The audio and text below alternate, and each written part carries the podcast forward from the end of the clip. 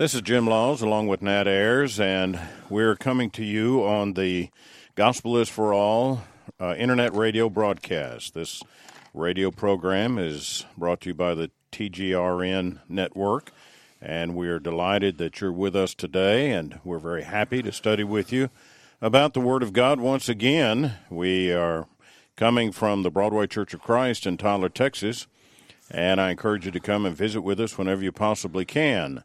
I'd like to give you a special invitation to come and be with us during our spring gospel meeting, which begins April the 24th and will continue through Wednesday night, April 27th.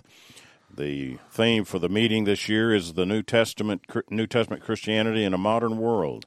And our guest speaker is Rick Brumbach from Austin, Texas, and we're delighted to have him and we certainly be happy to have you come and be with us during our spring gospel meeting. It'll start Sunday morning Bible classes at 9 o'clock, our worship services at 10, and then our Sunday night worship service will begin at 6 o'clock, and each, mon- each night, Monday through Wednesday night, will be at 7 p.m. That's April the 24th through the 27th, the Broadway Church of Christ, New Testament Christianity in a Modern World. I think you can see just how valuable a biblical discussion along that subject will be.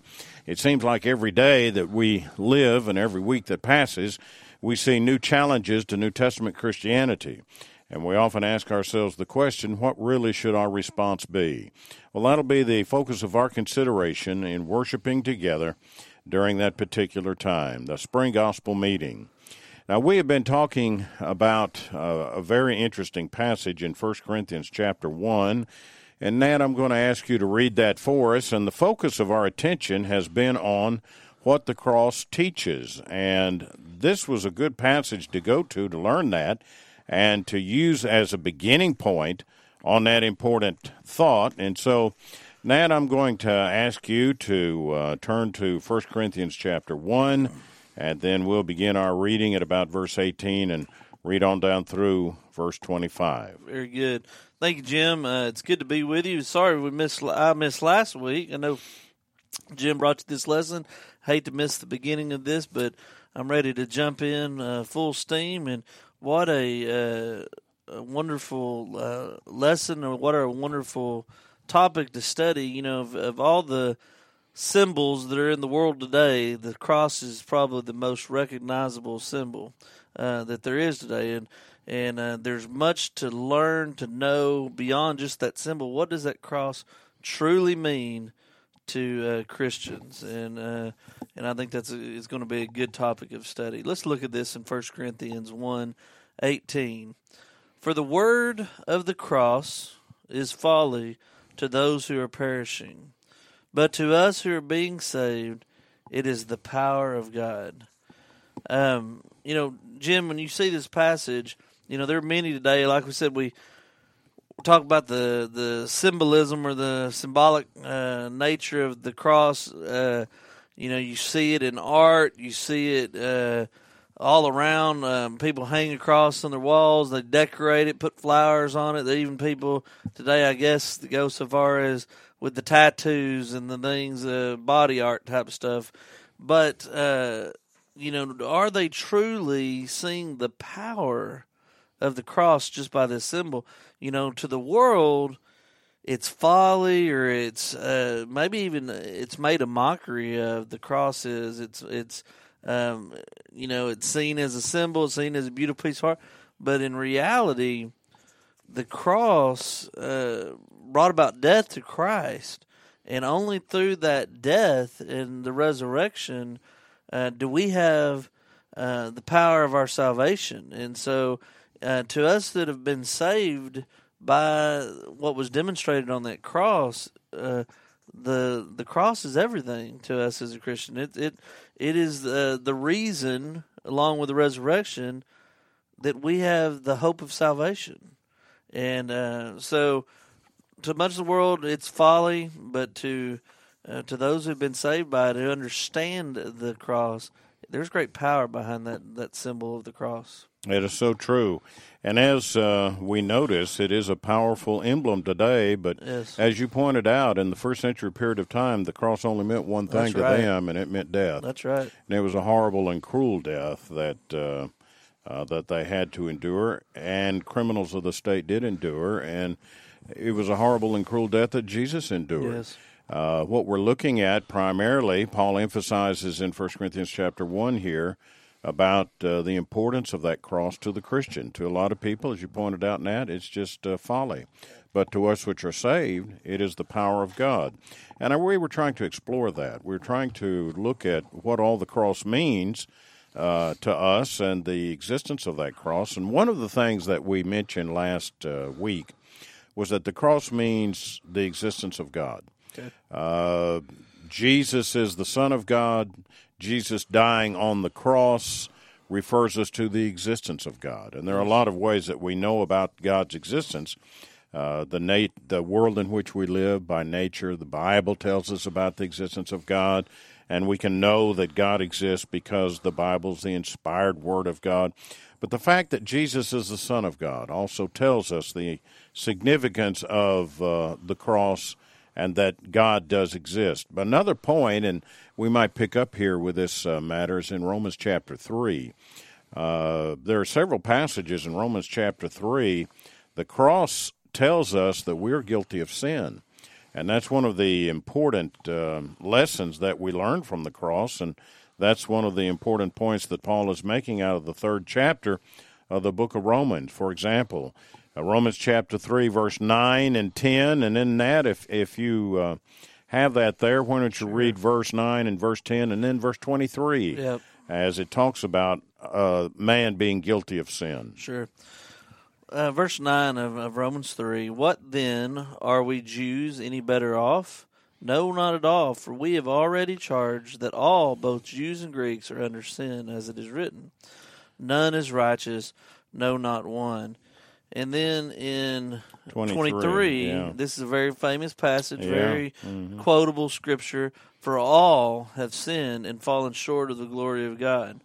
You know, what have we fallen, you know, under, or you know, what was the glory of God? And the glory of God is Christ. Uh, Right, his, his greatest glory is His Son, and we have all fallen under that mark. Uh, and when we have committed one sin, we've uh, fallen under the mark of the, uh, fallen below the mark of the glory of God, and we've all missed that mark. We've all fallen under uh, that glory, and so um, you know that cross um should have been for us. That that cross, the death, the the wages of sin is death, and that means that we've earned death. It's we've we've uh, done things worthy of the wage of death, and that that uh, what we've done is we've sinned, and and uh, it's always taken death to bring us back to God, and it took Jesus' death on the cross, and what power there was in that. That is so true, Ned. You know, while we're here in Romans chapter 3, I'd like to talk a little bit about uh, verses 24 through 26.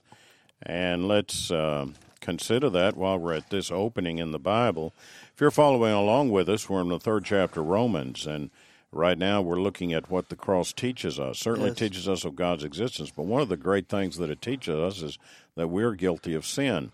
But there's another point here that the cross teaches that Paul gets at in Romans 3 24 through 26, and that is the righteousness of God. What are we going to do about this sin? The cross says something must be done about our sin. That's why Jesus died on the cross. And if we don't do something about our sin, what's going to happen? We're going to be lost eternally. Right. So if you would, uh, Nat, go ahead and read verses 24 through 26, and let's see how Paul develops that important point. Okay. 24 and are and are justified by his grace as a gift through the redemption that is in Christ Jesus, whom God put forward as a propitiation by his blood to be received by faith.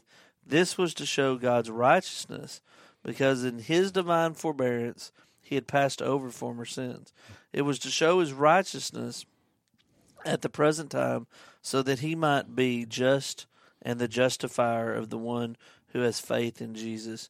You know, Jim, when you read this passage, you know it's it's hard to fathom the righteousness, the mercy, the grace of God uh, for sinners. You know, I, I don't know anyone that would uh, question whether or not uh, we sin. Uh, I think all of us would agree yeah, we sin. I'm sure. And we serve a righteous God who knows not sin, who cannot be in the presence of sin, but yet has made it a way for us to be able to come back to Him through the blood, the propitiation uh, of Jesus, and um, you know it shows His righteousness all the more. It shows His grace all the more um, through the forgiveness of our sins.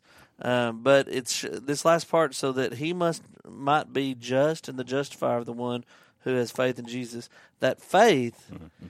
is what makes that possible. Yeah. Uh, that true faith, that active faith, um, is what uh, allows us allows him to shower us with that grace. That's so true. And it's certainly a lesson that the cross of Christ is teaching us. It's teaching us God's uh, righteousness, that yes. He loved us so much that he knew something's got to be done with regard to sin. Let's go to Romans chapter 8. I think I'll read this. It's Romans 8, 1 through 5, and it uh, talks about this very point. Right. Uh, that point being that something must be done about our sins. In Romans chapter 8, beginning in verse 1, there is therefore now no condemnation for those who are in Christ Jesus. For the law the Spirit of life has set you free in Christ Jesus from the law of sin and death. For God has done what the law, weakened by the flesh, could not do, by sending his own Son in the likeness of sinful flesh, and for sin. He condemned sin in the flesh, in order that the righteous requirement of the law might be fulfilled in us, who walk not according to the flesh, but according to the Spirit. And I'll read one more verse. I'm in Acts 8, now verse 5. For those who live according to the flesh set their minds on the things of the flesh, but those who live according to the Spirit set their minds on the things of the Spirit. God has taken the initiative to help us and to get us out of this problem with sin. He cannot just overlook it. He just can't shrug his shoulders right. and say, oh, well, man sinned, so let's forget about it. Well, his righteous judgment and his. Uh, uh, righteous justice can't allow that to happen. He's a God of love, isn't yes. he? But at the same time, he's a God of justice, and yes. that's the point Paul's dealing with, trying to help us understand both in Romans chapter three and here in Romans chapter eight. And I, I really appreciate Romans eight one. Where he says, There is therefore now no, no condemnation for those who are in Christ Jesus. So, this is certainly one of the great lessons that the cross teaches.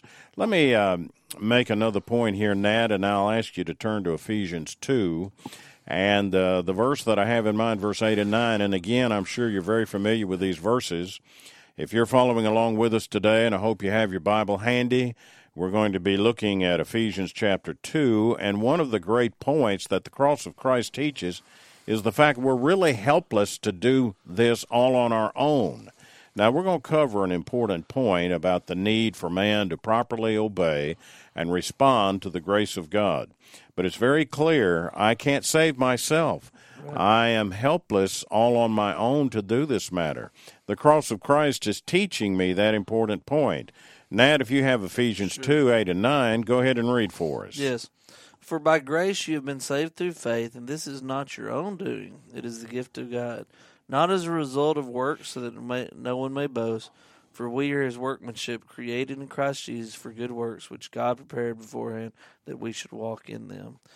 You know, you read this passage, and, you know, truly there's nothing, like you said, uh, from the from the garden forward, there was a problem with sin. Right. Uh, and it was you know through the Old Testament we see the the blood of bulls and goats uh, being almost as a a band aid or a satisfier, if you would, mm. for a time. But it but it it required more than just the blood of bulls and goats yeah, to yeah. to justify this situation to bring this this situation uh, uh, to bring it to to justice. Uh, and so it took the blood of a perfect sacrifice, which was Christ on the cross uh, for our sins, and and it's by grace. There's nothing that we could do to fill that gap of sin, to to come back to a relationship with God after we've sinned.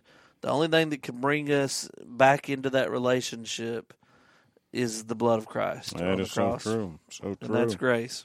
Yeah, the grace of God. We just can't live a perfect life. No. All have sinned and come short of the glory of God, as you read earlier, and all are in need of the Savior. Doesn't Yes. matter who you are, where you are, what you've done, how good you might think you are, all are guilty of sin and all need the Savior. And uh, we need to recognize that fact. We need God's grace in this matter. Yes. Uh, you know, I think sometimes, and I mentioned verses 8 and verse 9, and that's really a, a popular passage on this matter about grace. But I think what I'll do is go back up there a few verses to verse 4. Now, we're looking at Ephesians chapter 2, and we're looking at what the cross teaches. And the cross is teaching us that we could not save ourselves, that we need God's help in this matter. Yes. But notice in verse 4 But God, being rich in mercy, because of the great love with which He loved us, even when we were dead in our trespasses, made us alive together with Christ. By grace you have been saved. So, a lot of this matter of grace really goes back to the quality of God's mercy. It was because of His love and mercy Yes. that we have the grace. And God did not have to do that, but because God is perfect in love and perfect in mercy, uh, He offers that grace to us. Uh, the point is being made here at the present. We cannot save ourselves. You know, Jim, there's no really other relationship that I can think of in this world that offers uh, such forgiveness, such mercy. Uh, there's not another individual. You know, you can't break the laws of this land repeatedly and them say, okay, we're just going to let that go. We're going to forgive that because we love you so much as Yeah. a citizen. That's a good point. You know, there's not a you know even uh, as parents or children, there are things that you could do that can ruin a relationship. Right. Uh, that there's no coming back from. When We see people going to their to their graves with unforgiven relationships, but we have a God who loves us so much that no matter what we've done, if we'll be willing to repent and to come back, he he loves it and will give us that grace. Absolutely. And there's not another individual, not another relationship. There's no one that loves us and is merciful to us as God. I think it's a very good point, Nat. I don't know of any, as you were talking about that, I don't know of any other relationship that's capable of that other Yeah. than our relationship with God. Well, God has the power to forgive. Yes. Uh, not only is He willing and wanting to, He has the power to do it. And the best verse that I can think of to illustrate that point and to teach that lesson is Romans 1 uh, 16 and 17. So if you'll turn to that passage, we'll study it together. Romans chapter 1, verse 16 and 17. And that's one of the great lessons that I'm learning from the cross of Christ. The cross of Christ is saying that God has the power to save you. Uh, you are guilty of sin. You can't save yourself. And it would be a terrible world if we would just end it at that. Yes. But God has the power to save and is willing to save. And this is one of the great verses that illustrates that. We're in Romans chapter 1, 16 and 17. Nat, go ahead and read this verse for us. For I am not ashamed of the gospel, for it is the power of God for salvation to everyone who believes, to the Jew first, and also to the Greek. For in it the righteousness of God is revealed from faith for faith, as it is written, the righteous live by faith. You know, there's power in the gospel when when a person believes the gospel and becomes has an active faith of obedience to the gospel. Uh, there's great power in that because because God is willing, able to forgive all sins, uh, to give grace and mercy to everyone who believes. Imagine what this meant, Jim. I always imagine what this meant to those first Christian Greek Christians who, for uh, generations, had been separated from God. You know what it meant to them to uh, all of a sudden it's it's available for everyone who believes, who actively has that uh, active faith and obedience, uh, and who believes that God's grace and forgiveness. And today, it's for everyone. It's for the vilest of offenders. The vilest sinners can come to the cross and uh, seek forgiveness. Exactly so. Uh, it's a great point that we always need to keep in mind, and that's God's power. That's right. God wants to save us. He has the power to save us. But here's another element to that God, God offers salvation to us. Yes. Uh, it would be one thing to say that God has the power and God wants to and end it there. But Yeah. the Bible doesn't end it there. The Bible says God wants you Right. to accept uh, this Right. saving message and, and receive forgiveness of sin. And that's what the cross is all about. You know, one of the great passages about that is Matthew chapter 11. And um, if you're reading along with me and with Nat and I today from your home and listening over the internet radio program, why don't you turn to Matthew chapter 11, verse 28 and uh, 28, 29, and 30 is a beautiful Bible passage which talks about the offer which God is making to save us through His Son and through that cross. Yes, beautiful passage. Uh, Matthew eleven twenty eight. Come to me, all who labor and heavy laden, and I will give you rest. Take my yoke upon you and learn from me, for I am gentle and lowly in heart, and you will find rest for your souls. For my yoke is easy and my burden is light. You know, we see from the cross that that that the, the labor and the the uh, weight of sin can can draw you down, bring you down, and and Christ has already taken that upon Himself, and He desires for you to come to Him and uh, let Him remove this burden. But Jim, you know, when I read this passage, and you made light of this, and it, it sort of a little brain bubble popped in my head here. Um, you know, we've talked about this here in the last little bit. You know, there are those that would believe that this grace that God offers, you know, that He offered it to some, but maybe not others. You know, that it may be limited or that it may be so irresistible to some, even Jim, that they they don't have a choice in it. They're like robots or puppets, and it it draws some, but the others there's no hope of it ever drawing.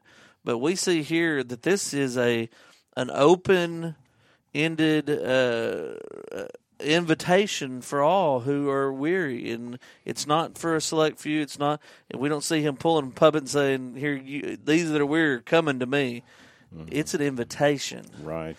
uh, not a forced proposal. Well, the point point Nat is making is a very important one. We can reject the Yes. offer. We have the freedom to say yes or the freedom to say no. Yes. And I'm sorry to say, most people are going to say no Right. to this offer. Uh, and as Nat was pointing out, it's implied in "come to me." Yeah. It's not that it's not demanding you got to come to me, Yeah. and you don't have any choice in the matter. Right. It is a question of here's an invitation for you to come to me. And as you were pointing out, notice how he uses the word all. Yep. Come unto me, all right. who labor and are heavy laden. It's not just, um, you know, if man were determined before the world began, some to be lost and some to be saved, what's the point of inviting anybody? That's right. Uh, if some are determined beforehand in the mind of God in an arbitrary fashion to be lost before the world ever began, as Calvinism teaches, then um, you know passages like this would be superfluous. The sinner can't come. yes. Uh, he's already determined before the world began to be lost. Yes. But now passages like this and many others in the New Testament teaches clearly that it's up to man's free will. He has the volition to say yes or no. And God is expecting us to say yes to this offer, but it's our choice to make it. Well, I, I think that's such a good point. And we're talking about the grace and the mercy that comes through the cross, but uh, it's a choice. It that you're it's it's not. Uh, there are lots of people that resist that grace in this world around us that go through this life burdened with sin that choose not to come to Christ. But it's a choice. It's not a, a robot or a string pulling thing. It's a choice. It's a choice we have to make, and many people are going to pay the penalty for failing to make the right choice. But the Bible is very clear on the kind of choice that we should be making.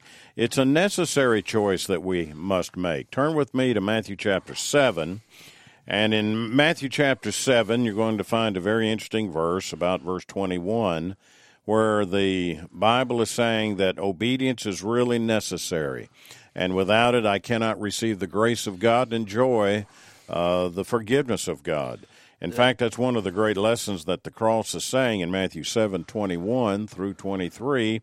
If you want to accept Christ's offer of salvation, as it is outlined in the pages of the New Testament, you must freely and lovingly obey the gospel of Christ. Nat, why don't you go ahead and read that verse for us? It's found for us in Matthew 7 And I'm thinking of 21 through 23. Sure. Not everyone who says to me, Lord, Lord, will enter the kingdom of heaven, but the one who does the will of my Father who is in heaven. On that day, many will say to me, Lord, Lord, did we not prophesy in your name and cast out demons in your name and do many mighty works in your name? And then I will declare them, I never knew you. Depart from me, you workers of lawlessness. Now, there's two words lawlessness, workers of lawlessness. They weren't following the law or the will in verse 22 of the Lord. You know, there it seems to me, Jim, that these were sincere people. These were faith. Um, they're people that had faith in God or had a belief in God, maybe, but yet they weren't willing to follow the will of God. You know, they were sincere in what they did. They said they did it in His name, but He said you didn't. You didn't follow my will, so I count you as lawless. Yeah, they didn't follow. They didn't do it by the authority of Christ, No. did they? No. There are a lot of people. I hear that a lot. They say, "Well, he's a good person," Yeah. or they do a lot of good work. Yep. And there's a lot of that out there. But keep in mind, we can't earn our way to salvation, Yep. and we cannot put God in our debt so much so that He owes it to us. It's not a matter of me earning it. It is a matter of me, out of faithful obedience, accepting it and receiving it. In fact, uh, we ought to end today's, our time's kind of running away with us, with Romans chapter 6, because there it tells us very clearly what we must do in order to obey Christ and to receive the forgiveness of sins. If I want the benefit of the blood of that cross, then there are certain things that I must do in order to receive it. I am to repent of my sins, Luke thirteen three, and confess my faith unto Christ, Matthew ten thirty two and thirty three, and I'm to be immersed in water for the remission of sins. And I thought Nat you'd read Sure. for us Romans six three through five, Yep. and help us see how Paul develops that point. Another great lesson of the cross right here. Do you not know that all of us who have been baptized into Christ Jesus were baptized into his death? We were buried therefore with him by baptism into death, in order that just as Christ was raised from the dead by the glory of the Father, we too might walk in a newness of life. For if we've been united with him in death like his, we shall certainly be united with him in a resurrection like his. You know, there's so many today that want to discount baptism to say, well, it's just an outward sign of an inward faith or an inward grace. But we ha- we must see through scriptures here that this is how uh, the Lord wants us to be united with Him, uh, with Christ, that to be united with His death, burial, and resurrection. When we are baptized into Christ, we are united. We see here we are buried, therefore, with Him by baptism into death, in order that just as Christ was raised from the dead, we too much walk in newness of life. For if we've been united with Him in His death, we shall certainly be united with Him in His resurrection. God wants us to be united, unite, united with His Son, and He's asked us to do this through baptism. And so, um, we must not discount this. This is a great lesson from the cross. Jim, this has been a good series of, of lessons, and uh, we look forward to the next time we can be with you.